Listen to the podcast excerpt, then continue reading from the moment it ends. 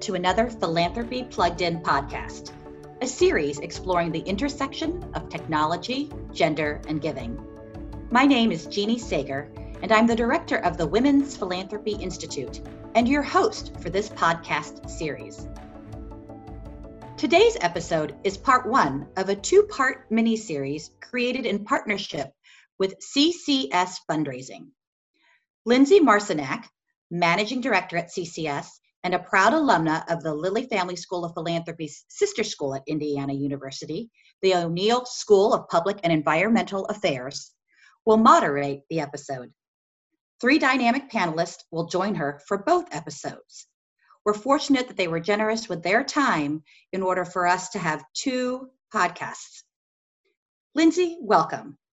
We look forward to learning more about using technology to tell your story from you and the panelists. Thank you, Jeannie. It's truly an honor and a pleasure to be here as part of this panel with these three esteemed panelists. Today, in our first session, we'll be exploring the relationship of technology and organizational impact, drawing from trends and experiences in the industry, inclusive of the latest study from the Women's Philanthropy Institute, Women Give 2020 which explores giving and technology through a gender lens. We know from this report that women give more gifts than men online. And together, those online gifts account for nearly two thirds of the total of all online giving. We also know from this research that technology enables all donors to give in the way that they would like and it provides exposure to organizations that align with donor values and interests. Across the industry, we know that technology is a powerful tool to tell your story, to reach broad audiences, and to advance your organization's impact. To help illustrate these ideas and really bring these insights to life, we have three wonderful, thoughtful leaders joining us today. I'd like to turn it over to each of them for their own introductions. Lena, we'll start with you. Hi, I'm Lena Sergie Attar, founder and CEO of Karam Foundation. Hi, I'm Connie Falcone. I'm president of Northwestern Memorial Foundation, which is the philanthropic partner of the 10 hospital Northwestern Medicine System. Hello, I'm Dorri McWhorter. I'm the CEO of the YWCA Metropolitan Chicago. Lena, Connie, Dorri, thank you so much for being with us today. As we dive in, our first question is about the intersection of technology and storytelling. How have you seen technology successfully used to amplify your storytelling with your members and your donors? Connie, we'll start with you. Thanks, Lindsay. I, think now more than ever during this pandemic that we call coronavirus and COVID 19, it has been imperative for us to think about storytelling around the strength of our health system.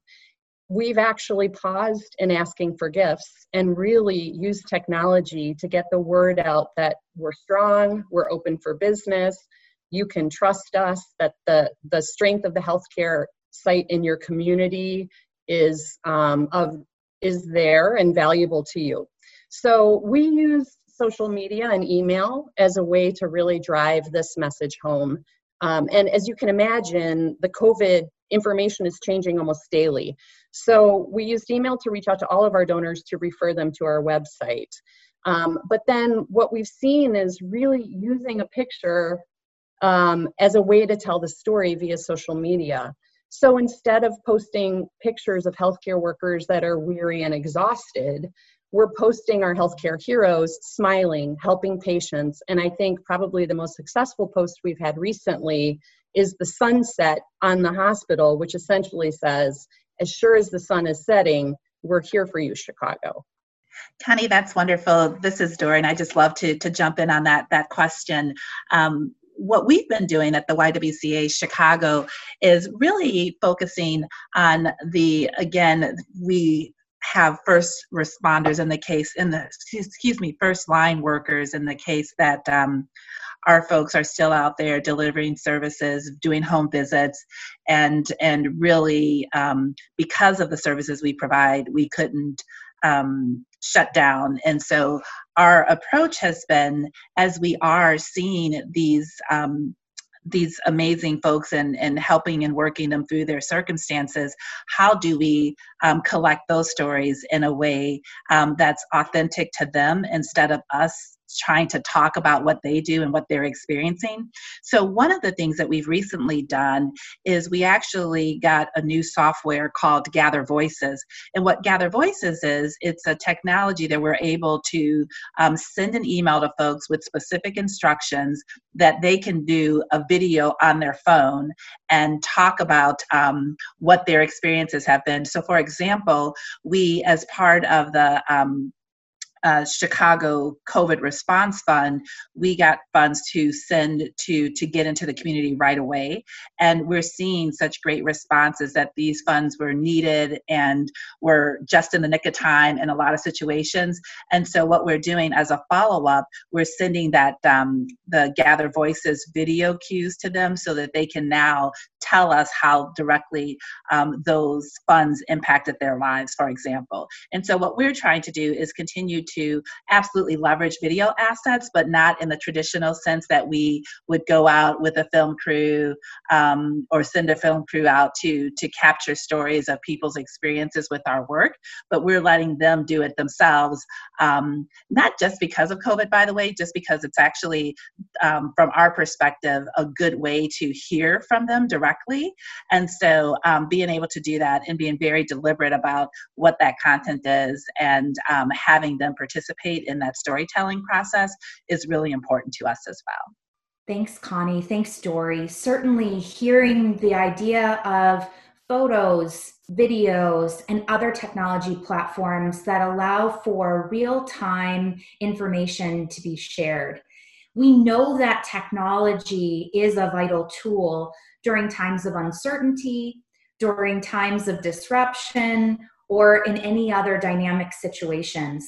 So I'd love to understand, especially in the recent COVID 19 pandemic, how technology has been implemented to really help you keep your organization's mission at top of mind. Lena, let's start with you. Thank you so much, Lindsay. Um, this is a big question, especially for an organization like Karam Foundation. We're a small organization and we're focused on supporting Syrian refugee communities, both in the US and abroad, specifically in Turkey.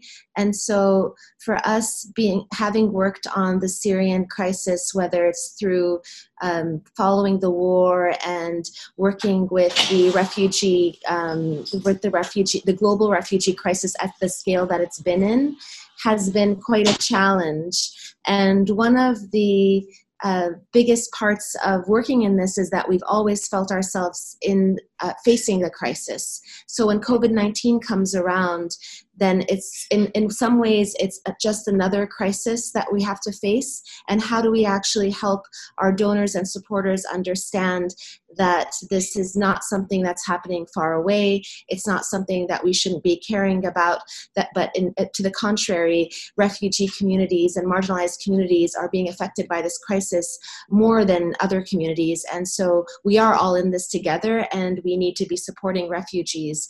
On the other end of this trying to figure out how to put our programs online and do distance learning and distance outreach to our families and the teenagers and the youth that we support in Turkey was a challenge because we're working with communities that don't necessarily have access to a lot of technology. And so, one of the first things that we did was survey our communities, and this is something that's essential to Karam's um, mission and the way that we've done things from the beginning is first ask people what they need and then figure out how to actually offer that.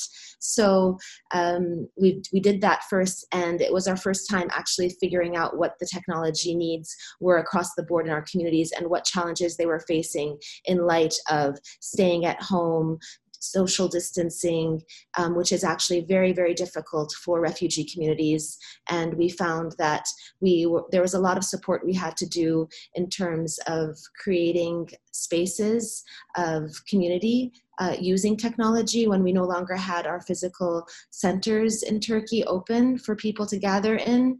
And then the other piece was figuring out also how to deal with elements of trauma that came up as well because of the social distancing and becoming um, farther apart. And we found that focusing on wellness within our team and wellness, uh, mental wellness within our communities that we serve were actually very key. So all of these things we weren't necessarily prepared for, but because we'd been working in crisis mode for so long, we had that mindset of being flexible and being able to think differently out of out from the beginning to face this crisis um, in the ways that it needed to be. And obviously, this is still an evolution. So there's no we didn't start. We started in one place, and we're learning as we go along. So, uh, as Lena was talking about um, um, the work that she's doing with refugees, um, I'm reminded at um, the YWCA Chicago um, how we're also focusing on communities that have been very much disenfranchised all along, um, but at the same time, how this situation that we're in today really highlights the, the needs of our work. And so we, we like to say that um, uh, chaos is a playground for creativity and really helping us think about how do we um, not only deliver services but continue to engage um, folks around us to have them understand what we're actually up to um, during this time. So we've been doing a, a, few different things. I think lena mentioned how um, leveraging technology to continue to deliver services and that's something we're absolutely doing. But it's actually actually forcing us to to really examine our services and ask how do people want our services um, provided to them? I think that the folks are um, that typically haven't um, engaged with us virtually are now doing that and we're able to leverage some tools. For example our um, uh, telecounseling tools we're we're leveraging those more. Um, but what we learned even some of from that experience is that there there uh, there are folks that clearly still want to see us in person. So we've been talking about how we bring those folks back into the fold um, to be able to to provide the service the way they would like to see it.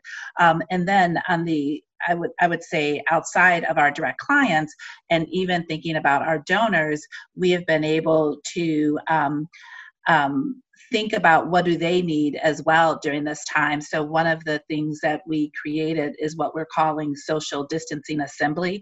And it's a series of events that we have where um, our other supporters can tap into. So last night we had a, a zoom yoga class that CorePower did for us. Um, in a couple days we're actually having one of the restaurants um, that have supported us in the past. They're doing an online cooking demonstration. And they're also giving for everyone who signs up, they're giving them um, a gift card to purchase food from their restaurant during this time as well. And so it's just been a variety of opportunities that we've had to leverage technology to not only deliver our services, but also engage with our, our donors a little differently. The other um, thing that we did just um, last week we were able to host a fashion event um, with our donors.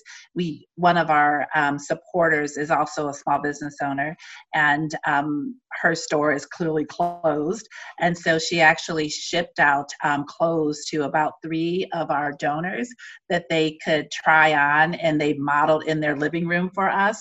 While then she talked about the clothes, and so we actually had 70 women show up, and we heard heard a lot of we needed that and we we needed to be together. We enjoyed this. So something that sounds so frivolous perhaps as shopping was a great engagement activity for us.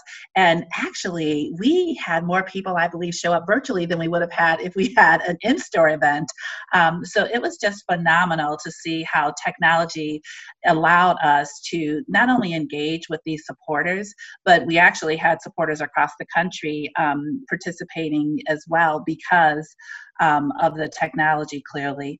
But also for those um, moments, we were able to talk specifically about our work and our impact so that it was, yes, about fashion and um, being able to support the organization by buying clothes, but also it gave us an opportunity to talk specifically about what we were doing, how we were impacting the communities and the clients that we're working with, and then also tell the story of how we have this woman small business owner as well that we're also able to support by that event.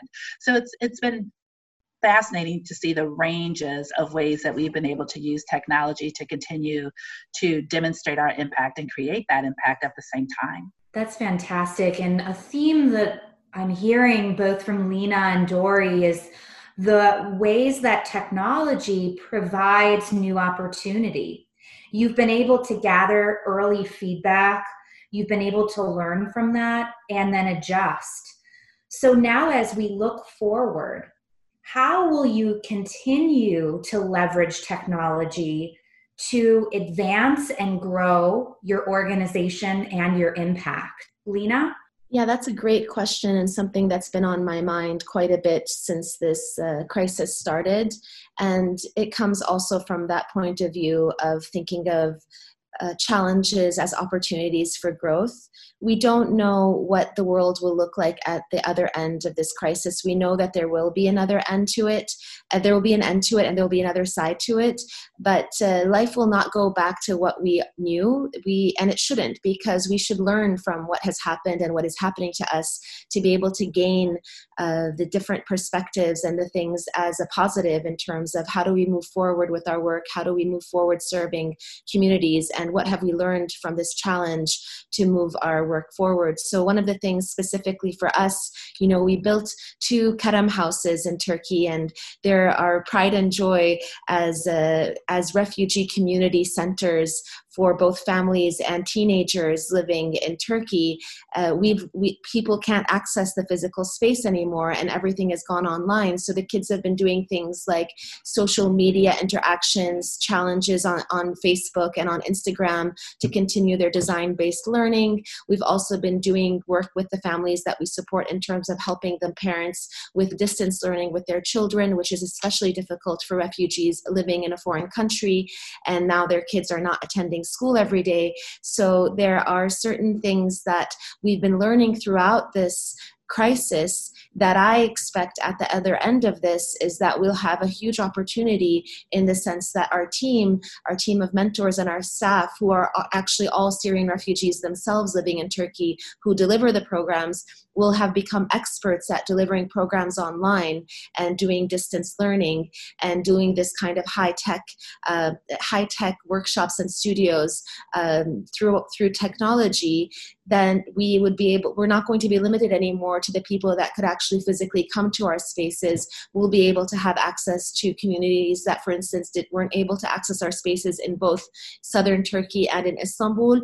And it could even go beyond that to different cities that we don't have a physical presence and maybe even different countries. So i think that the limitations that we've had we, we thought we had before kind of were taken away from us because of this this crisis. And i do see that as a big opportunity for growth and scaling, perhaps in a different way than we were thinking about scaling before we uh, before this crisis started. And in terms of reaching to our donors it's the same thing you know um, having to travel and meet donors and, and supporters face to face having to have these kinds of events. Um, i think we're hearing from Dorri really really creative ways of engaging with your supporters. Doing this now and learning how to do it in the future means that we can have access to supporters in a way that we never thought possible before. So i definitely think of this as a as a time to learn and as a time to take advantage of this t- these kinds of experiences to create opportunities for growth. And, and I, this is Connie. I completely agree with uh, Lena and Dorian have really enjoyed hearing how they're utilizing this new virtual world to really uh, reaffirm the connectivity with the people benefiting from their programs and their donors. And I think we're no exception. And one of the things that this really extraordinary time has allowed us is to play in the sandbox, to um, really to be creative, because it's it's almost low or no risk. Uh, I think though one of the things we're really focused on from a donor standpoint is how can we leverage our back end technology to really understand our donors and have that inform our front end move. So um, in my case, most of our donors, a good 75, 80% of them, are grateful patients of the healthcare system and their families. Well, people that access healthcare tend to skew a little older. So we're not on TikTok. You're not going to see, uh, you know, pump up dance moves to engage our donors. We really have to meet them where they are, and I think that that's it's important to have that uh, organizational knowledge, that deep organizational knowledge and understanding of your donors, in order to inform that the front end digital work that you're doing and those strategies. So um, we we definitely are are really trying to think outside the box and how you engage uh, older donors via technology. And um, most certainly, of course, I found email driving people to a web page as the most successful plan for us right now. But we are looking to find new ways to engage that are not black tie sit down dinner events and um, are really relying on the creative events team that we have to come up with those new ideas. And I am going to steal ideas from Lena and Dorri because your your uh, what you've talked about today is just really I've taken so many notes. I'm so excited for both of you and and really have enjoyed hearing about your creative thoughts in connecting connecting. Absolutely. Connie, Lena, Dorri, you've each shared so many wonderful insights thus far. As we wrap, what is one piece of advice you would offer to our listeners on how best to leverage technology for communicating? Lena, we'll start with you. Yeah, there, this is a great question. Um, I think that when this all started, I think one of the things that happened to me personally as leader of this organization and it's happened before you know at different times in the syrian crisis when things get really really bad. Your first tendency is to say you know i can't do anything and you feel very paralyzed and you feel that we shouldn't be almost talking about anything right now because you're not you don't you feel like you're not ready or you feel sometimes that maybe people aren't ready. And is it appropriate to share you know the things that your organization is going through when so many bad things are happening that are affecting many many people people. And I think with COVID, it actually, that was times a 100 because suddenly the whole entire world was in a crisis. And that's something that we have not seen before. And so our, your first instinct is to say, let's just stay small and not talk about a lot of things right now because everybody's going through so many things. And in, in reality, the actual opposite is what needs needed to happen. And, you know, very quickly we realized that people need to know what's going on in a time of uncertainty they're looking to us for that certainty in your mission, certainty in your vision, and certainty that the programs that you create you've created and people have invested in are continuing despite the obstacles.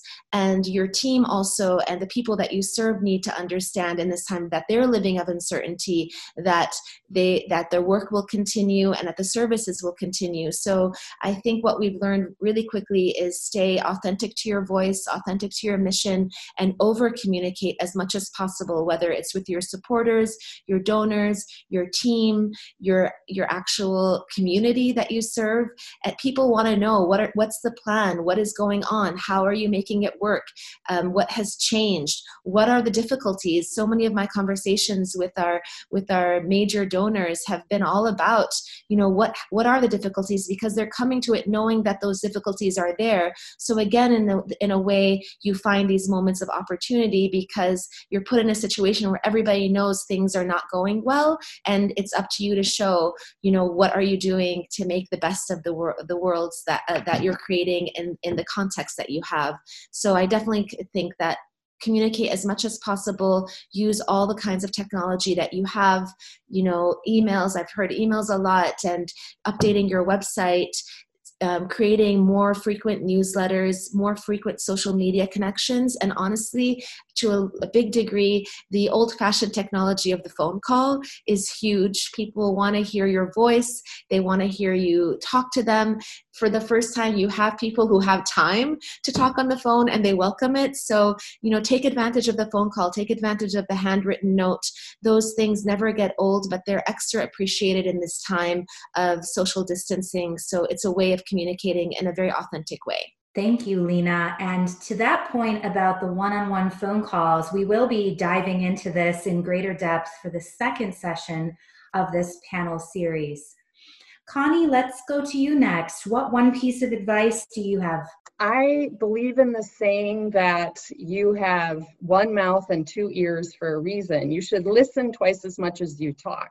So, my advice is listen to your donors or to your program beneficiaries and use technology to approach them in the best way for your organization. What works for Lena and Dorri might not work for me. So, it's best to listen to your your constituents and your stakeholders. Thank you. Dorri? Well, my fellow panelists said it best, but I would just say ditto to everything they said. And I think that I would also add um, that we can't be afraid to use the full range of technology. That's including low tech, as Lena mentioned, the handwritten notes, all the way to other higher technologies, like I mentioned with Gather Voices. And I, I think that we just should be able to explore the full range of technology. Um, and of course, let that be driven by our donors and our clients and our members um, because they know how to engage best for them. And so I, I, would also add just don't be afraid to try things. I, I mean, most of it we can take back from a digital perspective. Some of it's permanent, but most of it we could take back. But um, but don't be afraid to try things, right? Explore. This is the time, and I think that there's a lot of forgiveness happening right now. So um, you might as well try things that you may not have thought before. Excellent. Thank you, Connie, Lena, Dorri, for your amazing insights, for your time and your thoughtfulness.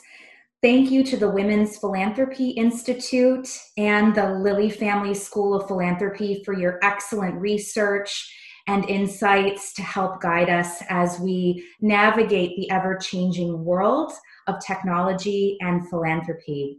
Thank you, Lindsay, Lena, Connie, and Dorri, for joining us today. What an insightful conversation. You have shared creative ways that technology can amplify a nonprofit story and engage donors and the broader community in the organization's mission. Storytelling has long been extolled as an essential part of a nonprofit's communication strategy. You have reinforced that message and shown how to leverage technology in positive and productive ways.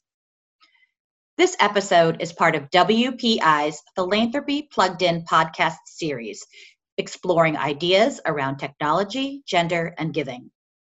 Tune in for the second part of this two part series, which explores the technology relationship life cycle. Please check out the Philanthropy Plugged In website, WPI symp.iupui.edu for more information about our activities and other podcasts in this series. For Philanthropy Plugged In, I'm Jeannie Sager. Thank you for listening. Philanthropy Plugged In is a production of the Women's Philanthropy Institute at the Indiana University Lilly Family School of Philanthropy at Indiana University, Purdue University at Indianapolis. Music is provided by Localize